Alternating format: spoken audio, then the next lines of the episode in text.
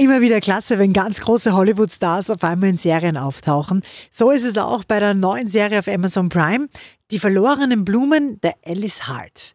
Mit dabei Hollywood-Star und äh, Alien-Legende. Ja, in Alien damals hat sie die Hauptrolle gespielt, Sigourney Weaver. Worum geht's? Es geht um Alice, die ist erst neun Jahre alt, als sie ihre Eltern beim Brand verliert. Sie zieht daraufhin zu ihrer Oma, die betreibt so eine Art Blumenfarm und ist Hüterin diverser Geheimnisse. Das ist meine Enkeltochter. Es gibt Dinge, die du wissen musst, Alice. Dinge, die ich nicht auf Band sprechen kann. Was ist da draußen bloß geschehen? Es bleibt noch Zeit, um dir den Rest zu erzählen. Große Schauspieler, packende Story und auch geniale Landschaftsbilder. Das äh, bietet euch die neue Amazon Prime Serie Die verlorenen Blumen der Alice Hart. Kriegt von uns 8 von 10 Couchpunkten.